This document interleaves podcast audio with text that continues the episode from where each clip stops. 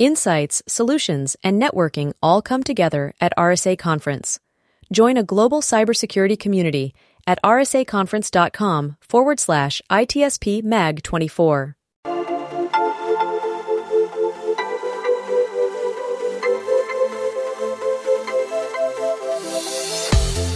Welcome to the intersection of technology, cybersecurity, and society. Welcome to ITSP Magazine. You're listening to a new Redefining Security podcast. Have you ever thought that we are selling cybersecurity insincerely, buying it indiscriminately, and deploying it ineffectively? Perhaps we are. So let's look at how we can organize a successful InfoSec program that integrates people process, technology, and culture to drive growth and protect business value. Knowledge is power, now more than ever.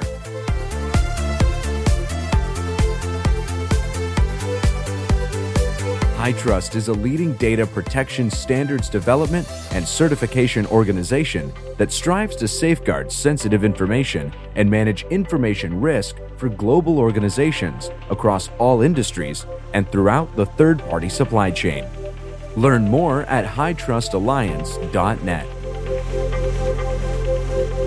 Imperva is the cybersecurity leader whose mission is to protect data and all paths to it with a suite of integrated application and data security solutions. Learn more at imperva.com.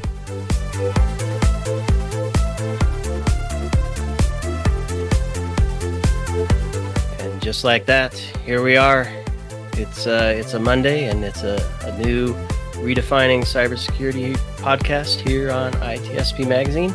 Thanks everybody for joining us today. Um, yeah, I'm, uh, I'm, I'm enjoying these live video podcasts. Uh, there's a, a, few in the bucket now, and and taking the chance to kind of look at a few different topics.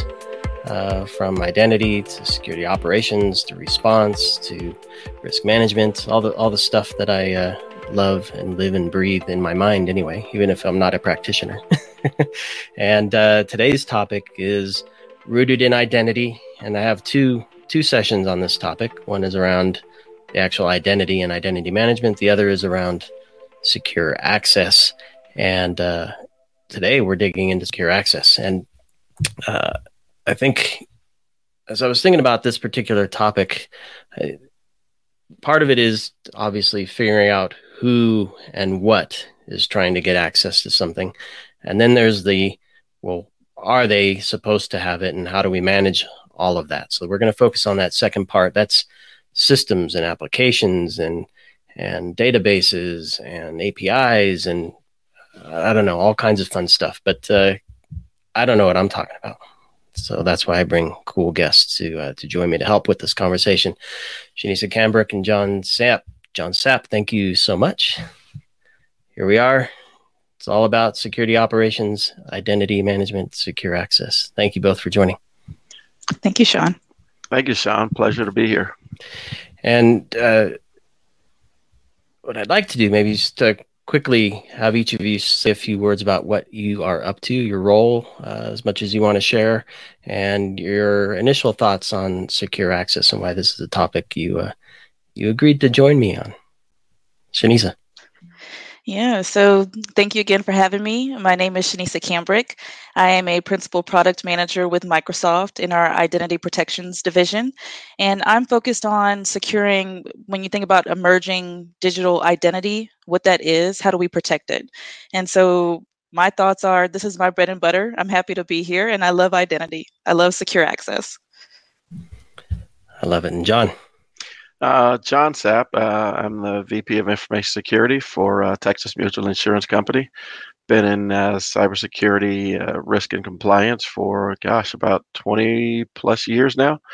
Um, broad range of industries from financial services to uh, healthcare, retail, manufacturing, and I'm really focused on an overall strategy for the protection of an environment for our for our company, and uh, really excited about this topic because it's you know when when you think about secure access and, and authorization and all of that stuff, you know, and the the the birth and growth of secure access service edge, uh, SASE as they call it, um, definitely a hot topic right now.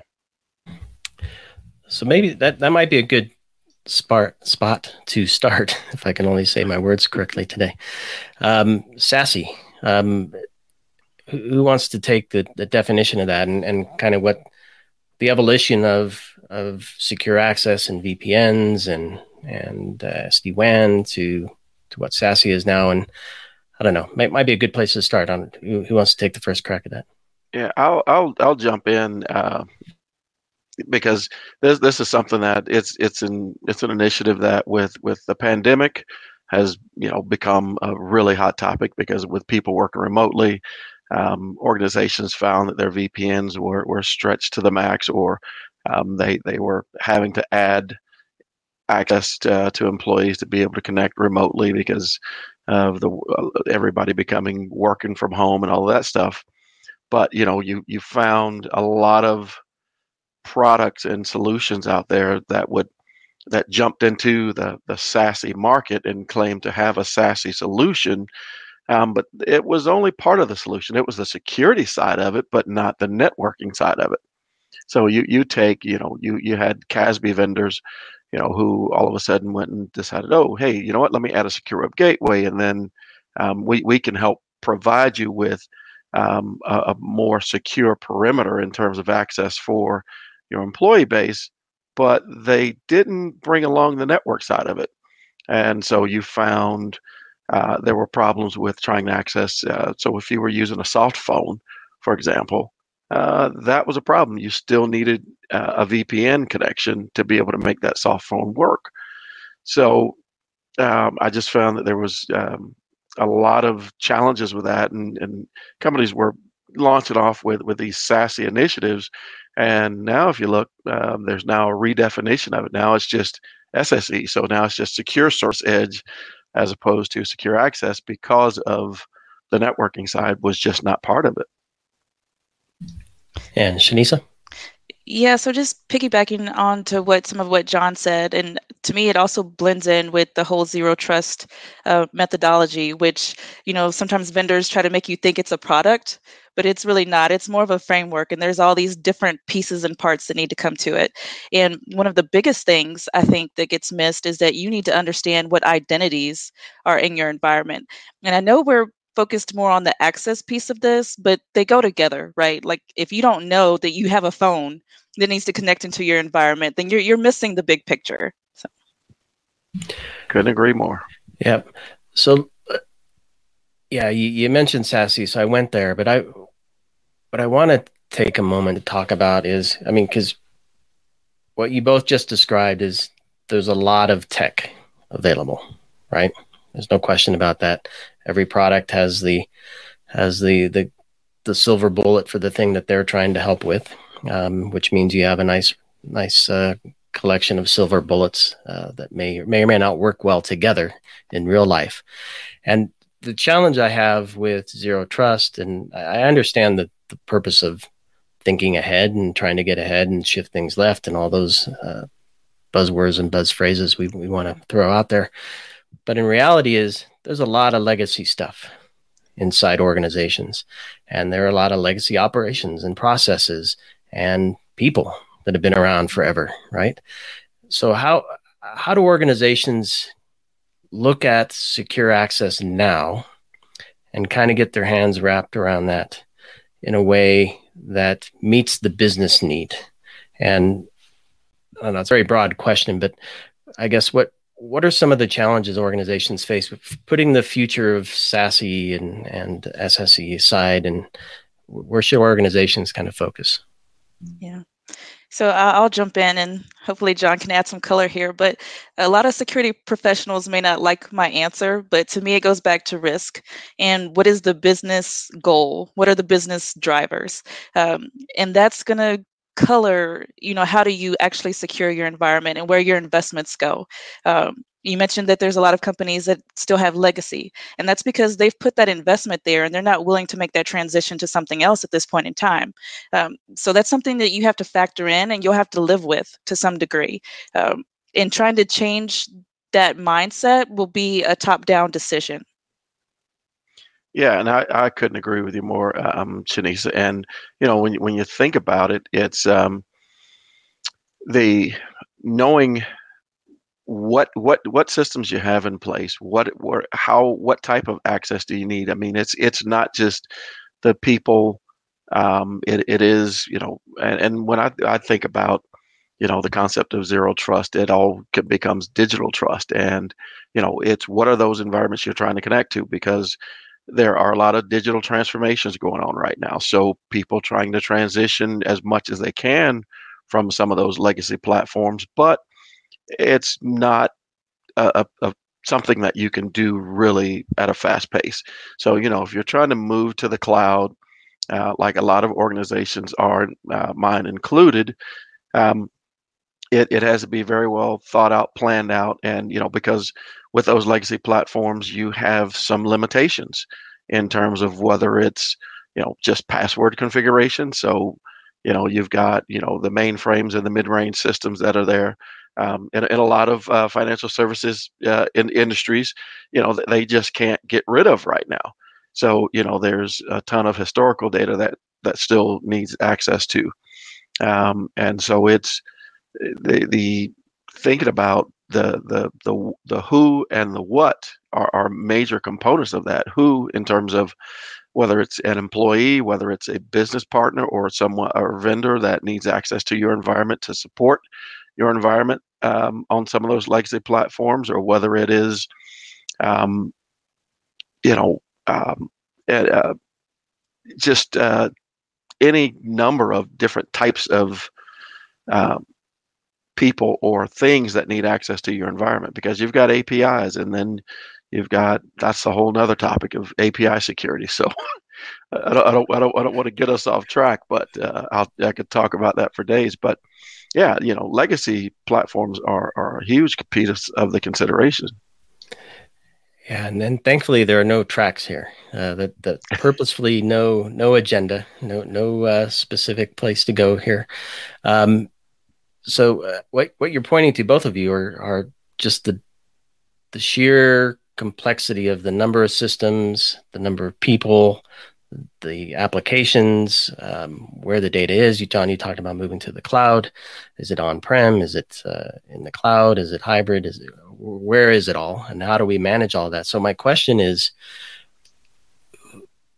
who owns? I have many questions, but who, who owns secure access?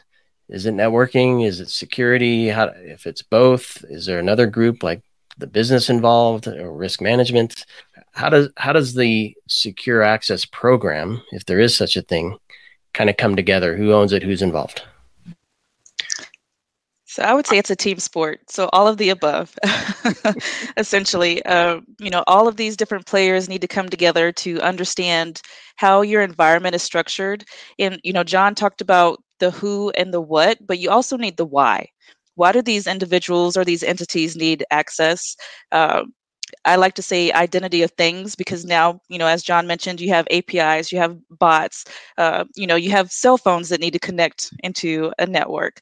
So all of these uh, come together to paint that picture or need to be part of your picture. And in addition to that, thinking about you know your supply chain. So what other companies are connected into your environment, and why, and when, and where do they need access? Um, so I'll quit saying you know this is the big picture, but to me that really is like all these components need to come together.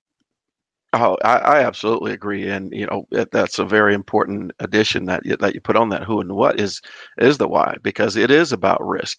Uh, you know, IT risk is business risk at the end of the day, and it is um, you know having an understanding of who needs access to what and why they need that access and what risk does that pose to the business and, and how do you manage that risk? And you know because you you think about it and you know seems like every day there's some mention of you know some potential breach or or some un, unauthorized access to an environment. You know there was you know you think about um, the the the couple that came up in, in the last uh, few weeks, and it is there. There's a large concern about what is the risk.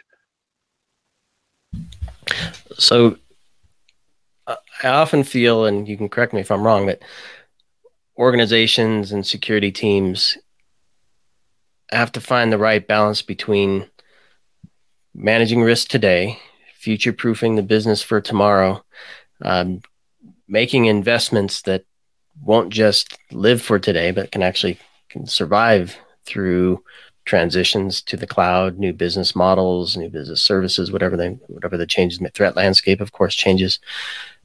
So it where does the big picture for secure access sit? Is, is it in risk management?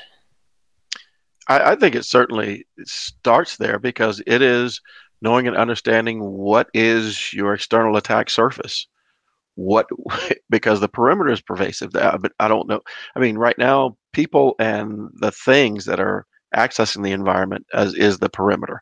And it is where where do those things go? Where are those things coming from that have to be considered? You know it's we think about things in terms of do you allow access from certain countries?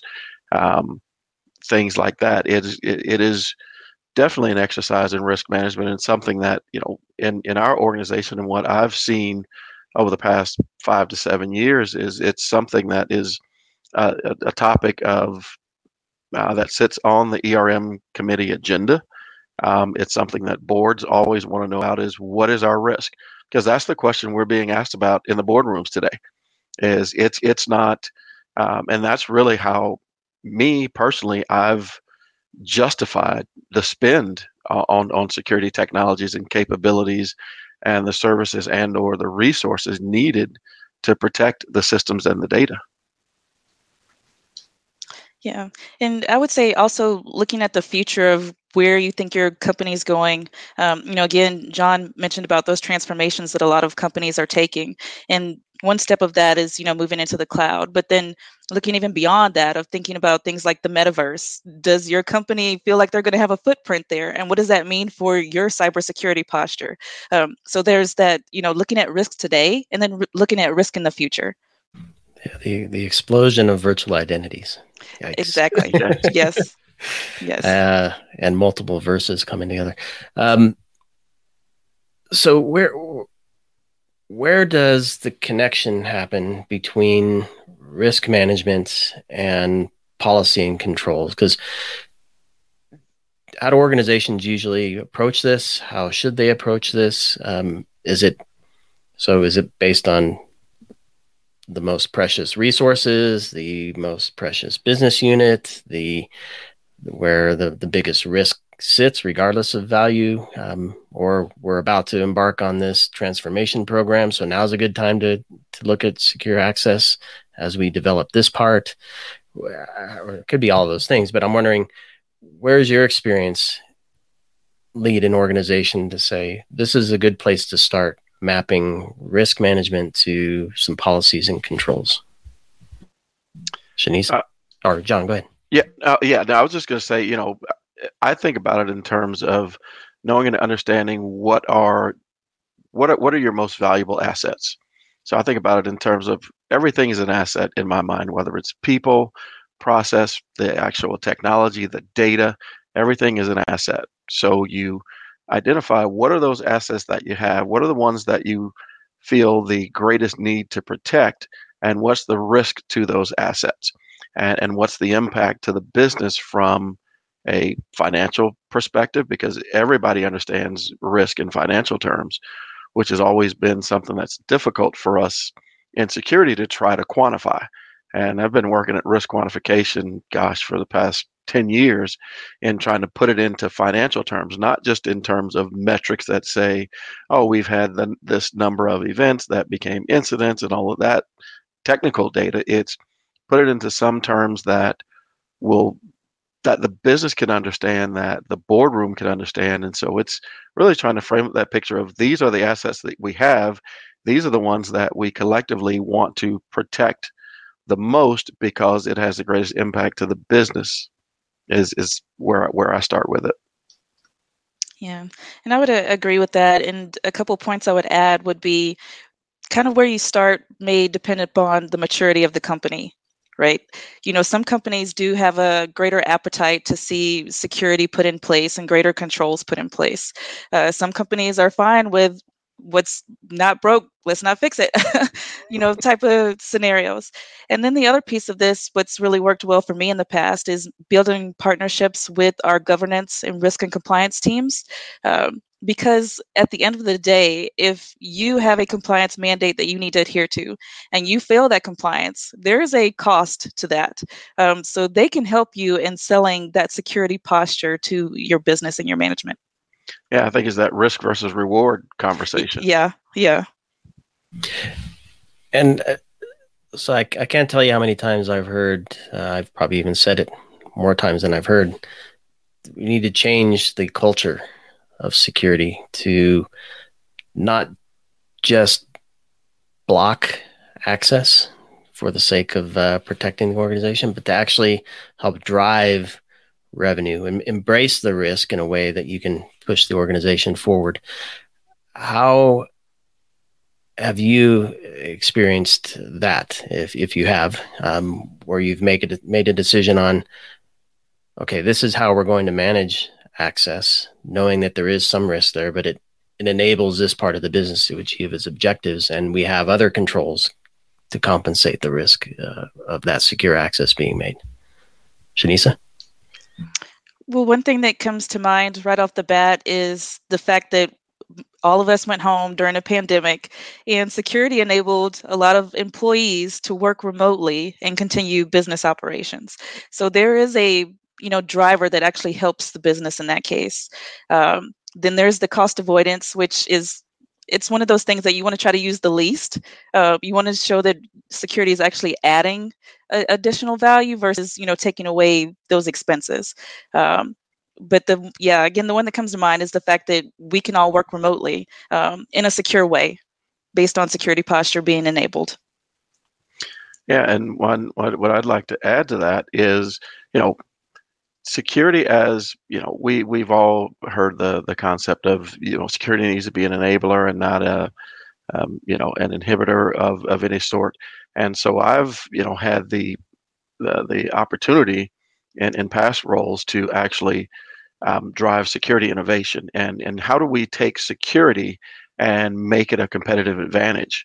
Um, i did this back in in the healthcare world where you have the you know early on when application security was became a hot topic you know in you know 2008 2009 time frame and it was you know trying to sell that it was the one way that i sold it was uh, as a competitive advantage because if we were able to demonstrate that by adding by leveraging security technologies to protect data to not just meet compliance requirements but to also show and, and drive confidence in, in a product or service um, that's one way to, to frame it up but you but you have to be able to deliver on that and show the value of security in it so you, you think about when um, you know that the HITECH act um, came about. Um, that was one of the things was it, it was all about um, you know how, how do I protect the data? How do you know in, encryption was being pushed as as a big thing. So um, okay, so if we are able to deliver encryption or you know other types of data protection, you know DLP or whatever it may be, to our to our customer. So my customer would be the business, but the business's customer would be, let's say, a physician or um, you know, a physician practice or a hospital who was also struggling with the same things of how do we protect this data? We're using company X's uh, software in our environment. So what are their security controls that they have in place?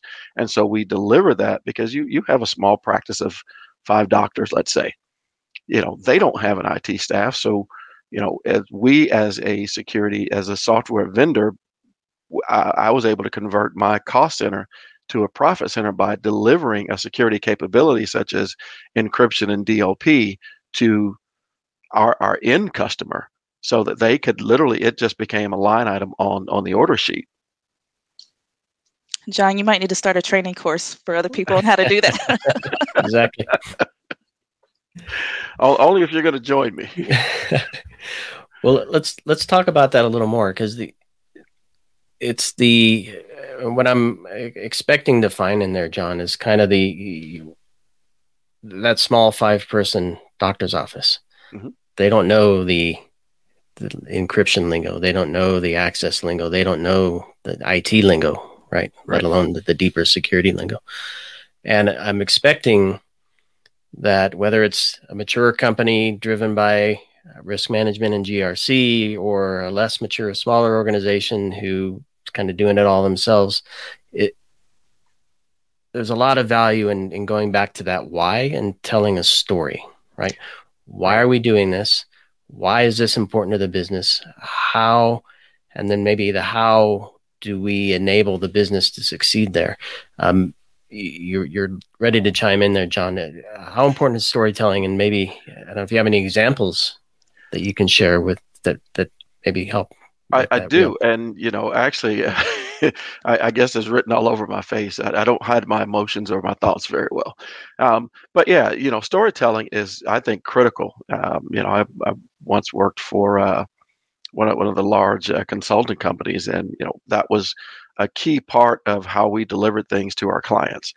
Is is through telling a story. You know, helping them understand the who, what, when, where, and why and you know you, you will eventually get to the how because the technology is is the final piece of the puzzle but you know there's there's people process and technology right so you know it's the story about and and i'll tell you the story uh, in in really short but you know how i sold that um, back in 2009 i think it was um, that you know so you take um, a healthcare organization that produces and creates a anesthesia cart and so you know um, and at the time the movie awake was out so that actually helped a lot in, in telling the story. But you know, you've got a the, there's and it also has a risk context to it. So, you know, you've got an anesthesia cart, so you've got a patient, you know, of whatever age, you know, going in for an operation, and you know, so the the cart administers the flow of anesthesia based on the patient's condition, age, all those different things, right? So, if software is installed in that, which runs that, it is internet connected and there is some type of an attack or even just a security flaw or vulnerability that gets exploited, um, even accidentally, because in an application you could have a buffer overflow just from somebody, you know, kind of entering the wrong birth date or age of a patient. Now that all of a sudden there's something that goes wrong, overflow happens, the application restarts. So that's classified as a security issue so that happens. The cart restarts. It stops the anaflow, the, the flow of anesthesia to that patient. During in the middle of an operation, that patient wakes up. Not a good idea. Not not a good thing for for anybody. So now you've got the risk of you've got um, legal risk because of there there will be lawsuits that will occur. You've got financial risk because now your product is going to be pulled from the shelf because of compliance risk because the FDA comes along and says, "Hey, this thing is not safe. There's been an uh, an incident, so now there's an investigation. You've got operational risk, both to the hospital and to the organization who sold them the software. Um, you know, the risk is never ending. So now you've got all those different categories of risk, and so when you tell that story and you identify the risk that's in it, now all of a sudden they get it. And then it became, okay, so what do you need to ensure that this doesn't happen to us? And Shanice, I don't know if, if you have any, uh, let's keep telling this story. Any, any examples to kind of take that, obviously that's John's story, but maybe one of your own that, that says, okay, now, now we're going to, maybe we already have this working group, right? that encompasses the teams you mentioned earlier. And this is our story. This is what matters to the business. This is what we need to protect. Who, how do we drive that throughout the rest of the organization now uh, in terms of who sets the policies, who enforces those through controls, who's monitoring them uh, to make sure they're still in place, um, and if they if they do go off the rails, uh, what's the remediation in response to that? How, how, do you how do you get us to that place from that initial story? Yeah. So for me, I definitely don't have a story that's as deep as John's. it's not life ending potentially, but uh, yeah, in terms of you know thinking about, I keep going back to the word big picture. When it comes to access, uh, what's been successful for me is building that sense of empathy with your business and what are the pain points that you're trying to solve for. Um, a lot of times it may be something as simple as we want to be able to onboard a user um, within one day versus two weeks um, at a company. And so, what are the security processes that need to be put in place to enable that? Uh, what are the compliance concerns that may be preventing that? And how can we address those through some security policy or methodology or even a, a tool? Um, at the end of it, I think it goes back to being able to talk with people. Um, not just making assumptions about you know the business is thinking one thing security is thinking another and you know compliance is uh, on a, a, separate tangent somewhere. Bringing everybody together in one place having the same conversation of what is the business strategy here that we're trying to enable.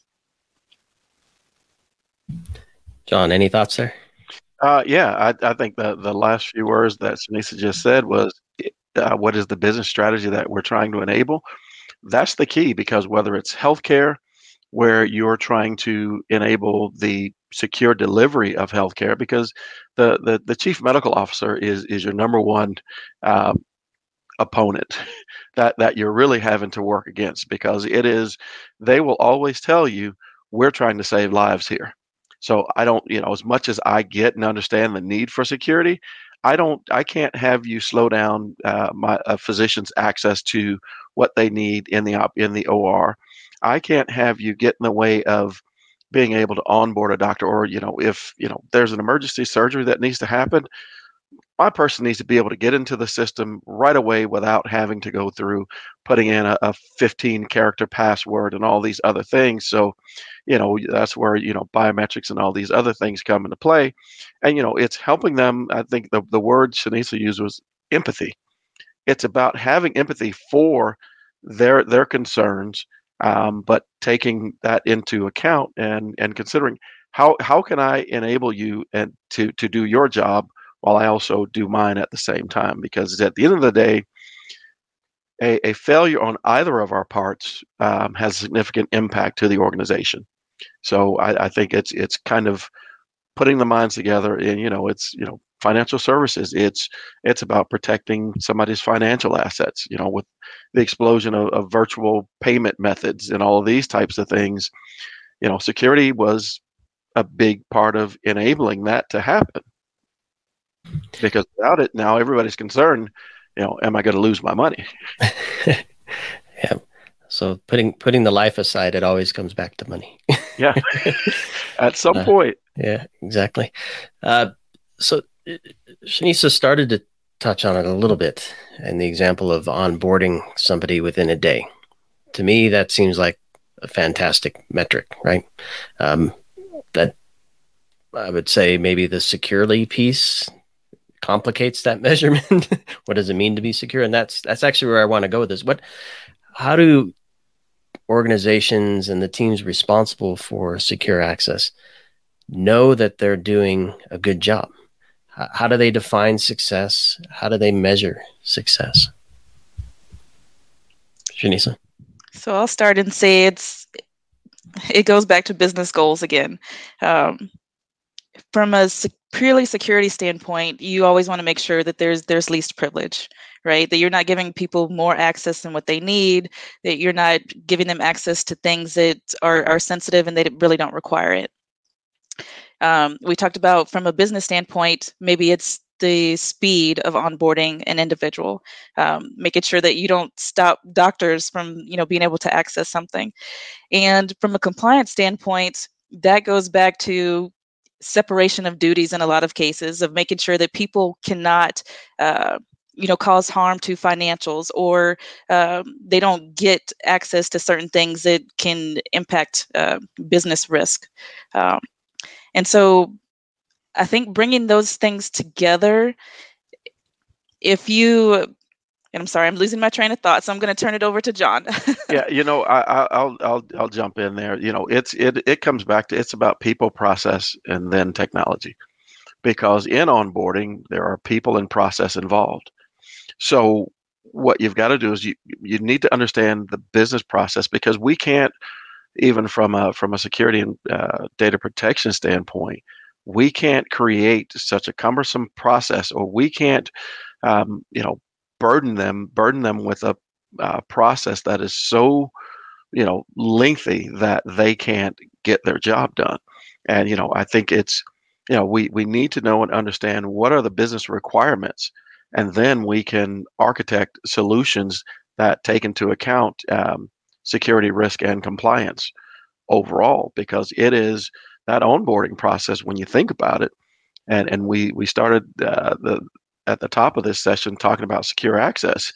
It's about providing somebody with secure access so you need to know what's that person's role what should they have access to um, and all of those types of things. And you know onboarding also is you know includes when when there's a change in terms of roles and responsibilities in an organization.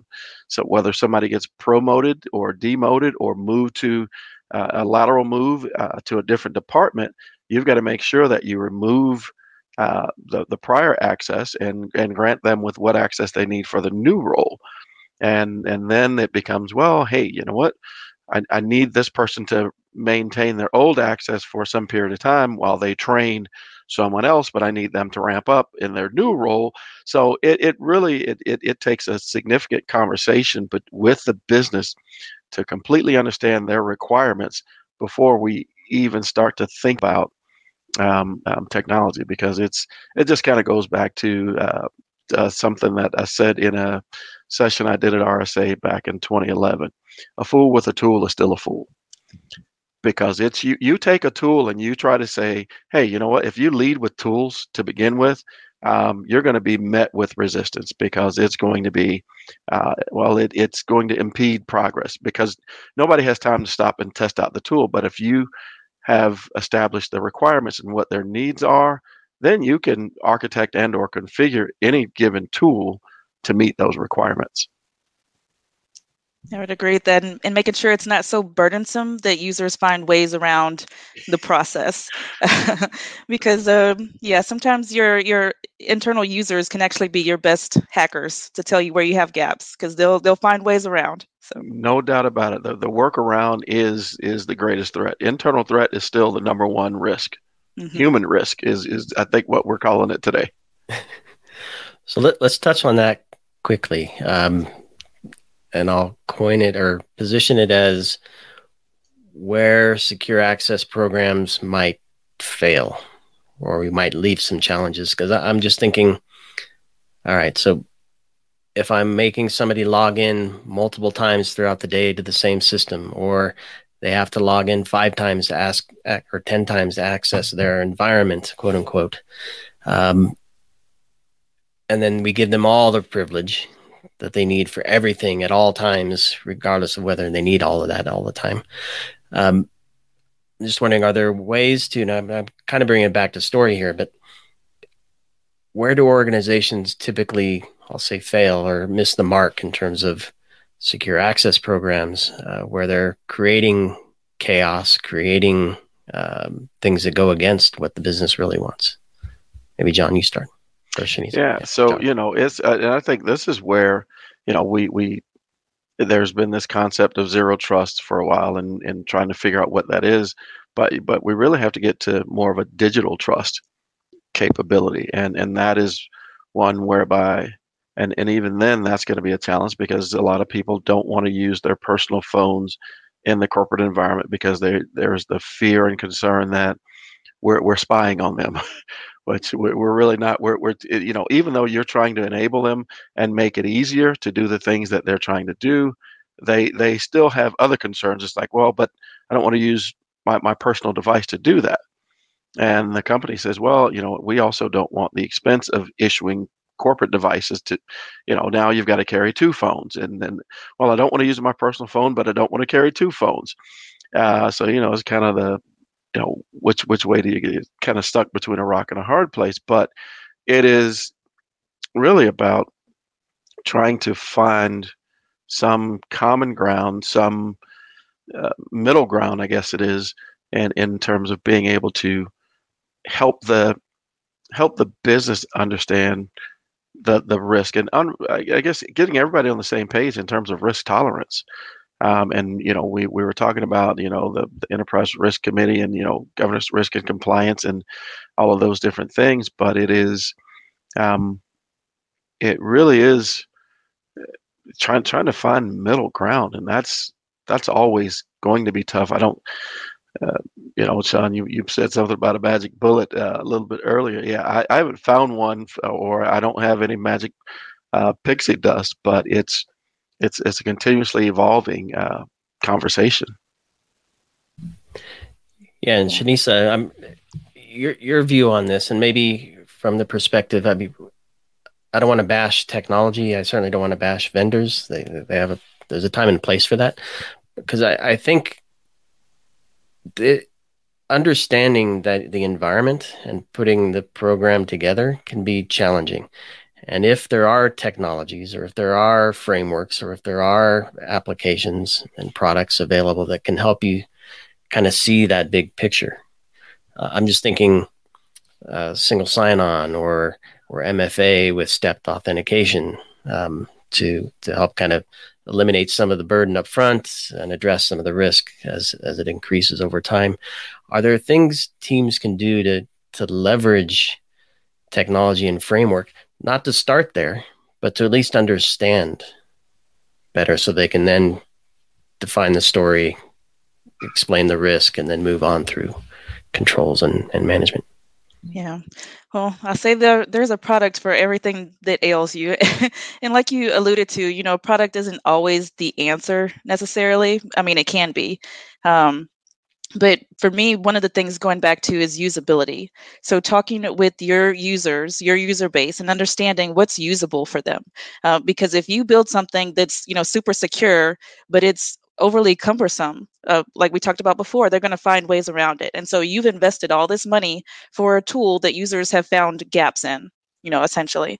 So going back to the concept of empathy as well putting yourself in that user's shoes understanding their journey um, should it be onboarding should it be you know accessing a file day to day what does that look like for them? And what security gates need to be there? And what's realistic for that particular type of access? Um, you know hardened security may have a place um, in certain scenarios, and it may not have a place in other scenarios. Uh, and going back to some of John's conversation about risk.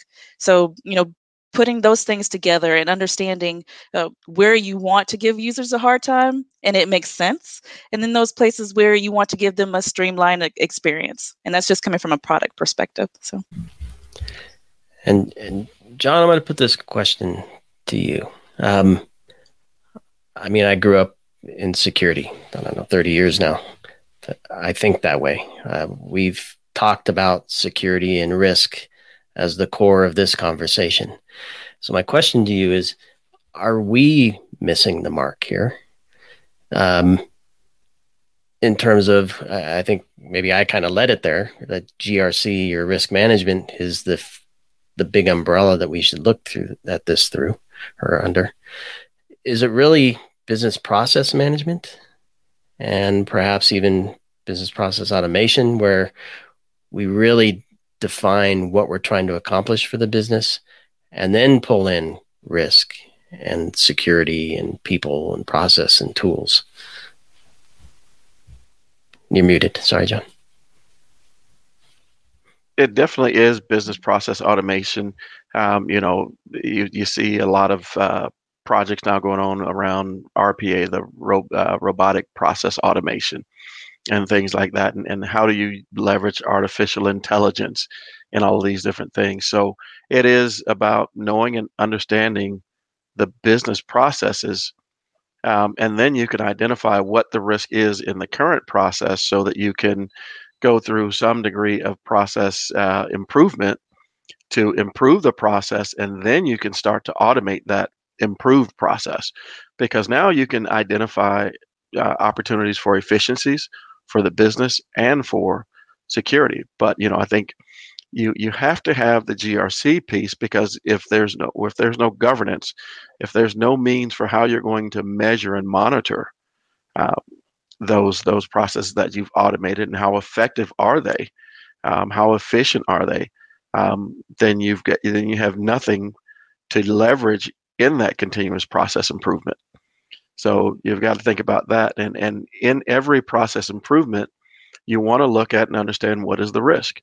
And and I think by by doing that and and leveraging security and the technologies to be able to mitigate those risks and to be able to address them, you're and, and leveraging the, the frameworks and and the things that that uh, you and uh, Shinesa mentioned a little bit earlier by leveraging a control framework to understand what are the uh, controls that need to be in place and that you know now you've got also part of that governance is internal audit and bringing them into the picture to to assist with the monitoring of those environments. And uh, you know right now i go through annually um, a review with internal audit. They want to know and understand how are we improving the maturity of our organization.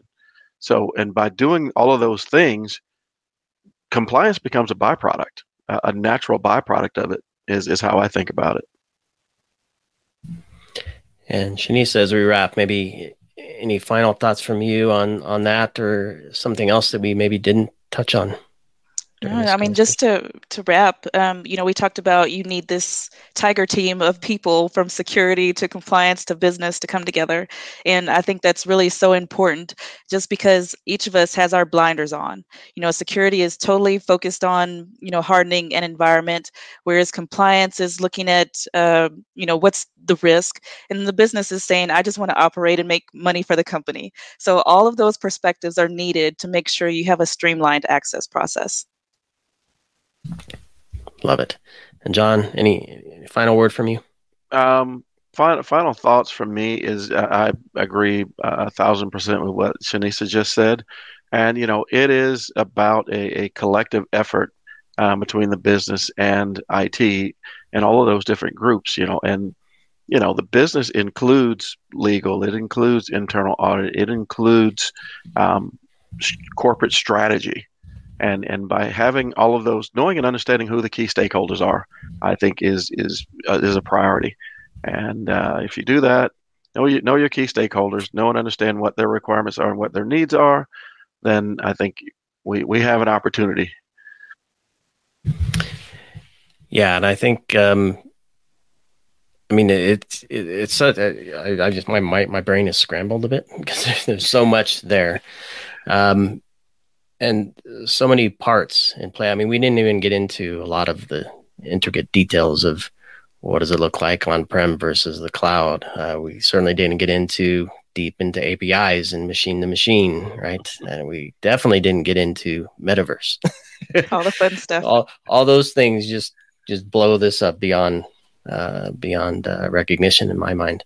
Um, so I think for me, it's it's to the basics, understanding what the business is trying to accomplish, um, what the governance is to to ensure that that happens in the right way. That includes compliance and security, and then making sure the right team players are in, in place uh, to figure out those stories that drive the policies, that drive the controls, and and uh, and hopefully in a way where you can actually say this is what success looks like and we can measure it right? Which is not pissing off the users and uh, keeping uh, keeping prying eyes from from seeing stuff they shouldn't. So with that um, fantastic conversation. Shinesa and john i'm, I'm thrilled to have you on. Appreciate your time and, and insight here. Um, thank you so much for joining. Thank you. Thank you sean. It was a pleasure and to those uh, watching, thanks for joining us live or uh, on demand on YouTube uh, or on the page. And uh, for those who are catching this as a podcast, uh, I appreciate you listening to this conversation. And there'll be some links here. Hopefully, Shinesa and John will share some some links of uh, either frameworks or, processes or some tips or tricks, some Medium blog they, they came across that would help, or a Twitter thread, who knows, whatever. Uh, we'll put those in the show notes. And uh, I mentioned this is a two part. So I, I have the first part coming after the second part. This is part two. The first part is around identity uh, management, and uh, we're looking to do that one next week, same time, same day. So, uh, so please stay tuned for that. And um, thanks everybody for listening. I'll uh, catch you on the next one.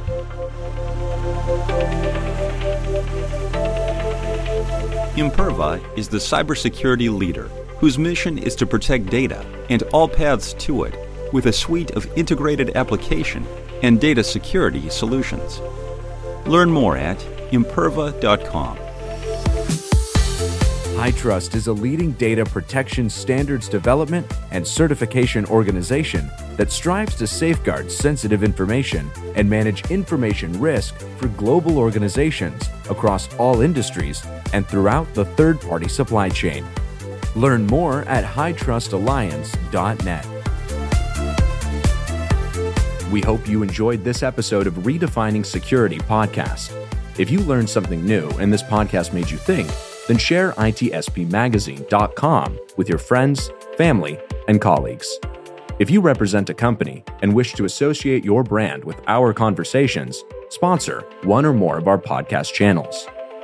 We hope you will come back for more stories and follow us on our journey. You can always find us at the intersection of technology, cybersecurity, and society.